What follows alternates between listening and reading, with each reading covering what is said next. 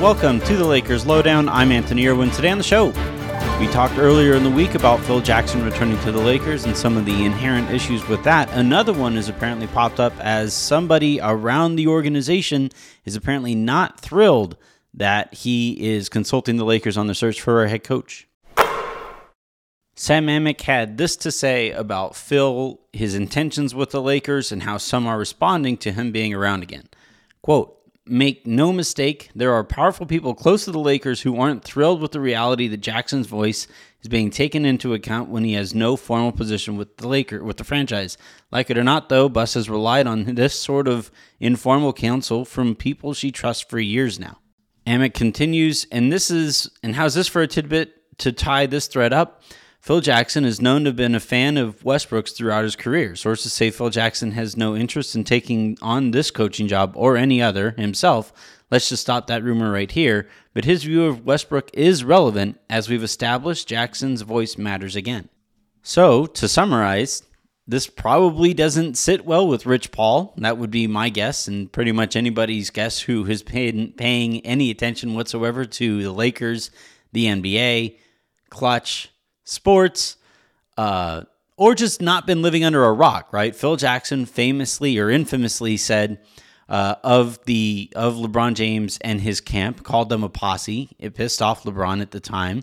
We don't know if any amends has been made since. We do know that Phil said that he regrets uh, saying it or phrasing it like that because of the negative connotation associated with such a condescending and at the time and, and still seen that way uh, racial undertones uh, uh, associated with that reference. Uh, the the question is whether everybody or anybody involved there has moved forward. Based on the response in this report, I would probably guess not. Add to that that Phil's might be a voice that pulls for Westbrook sticking around or thinking that Westbrook can work with the Lakers. And yeah, I'm a little nervous.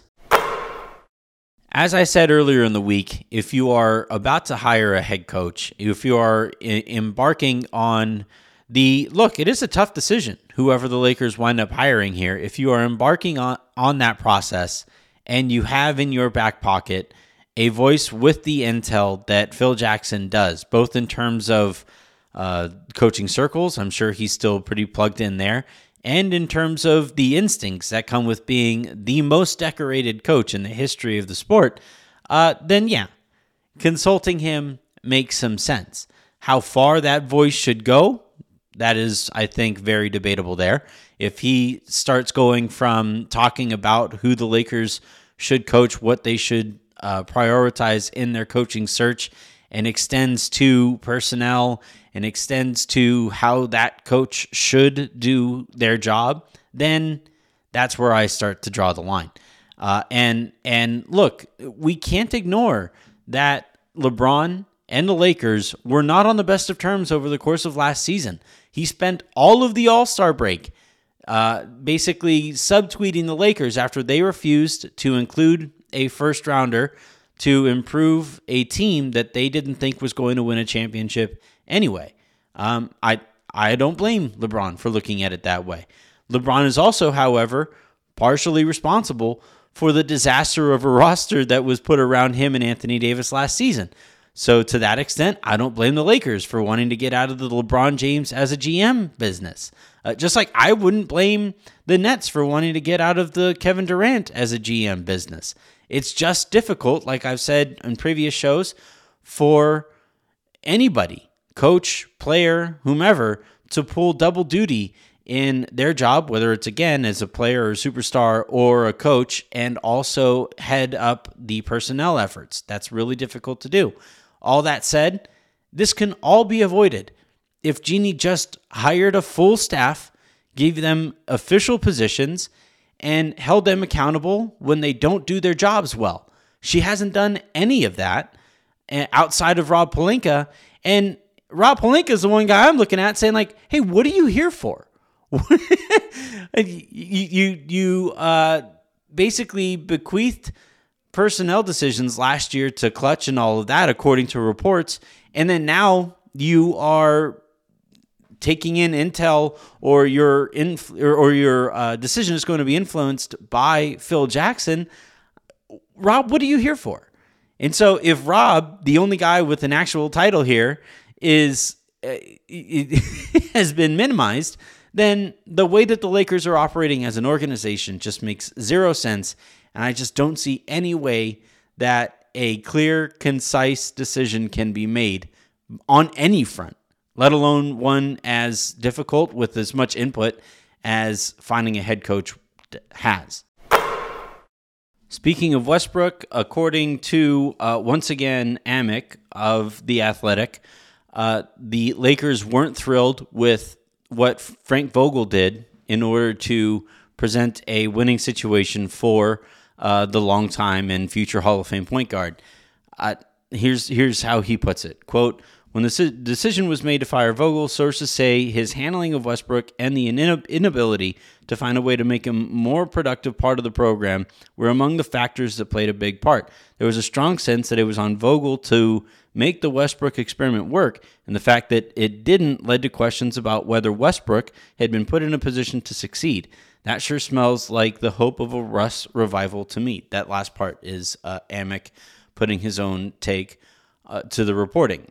Uh, I agree with Amick, though, that it sounds to me like those who are in charge still aren't willing to take the L on the decision that was trading for Russell Westbrook and the failure that last season was.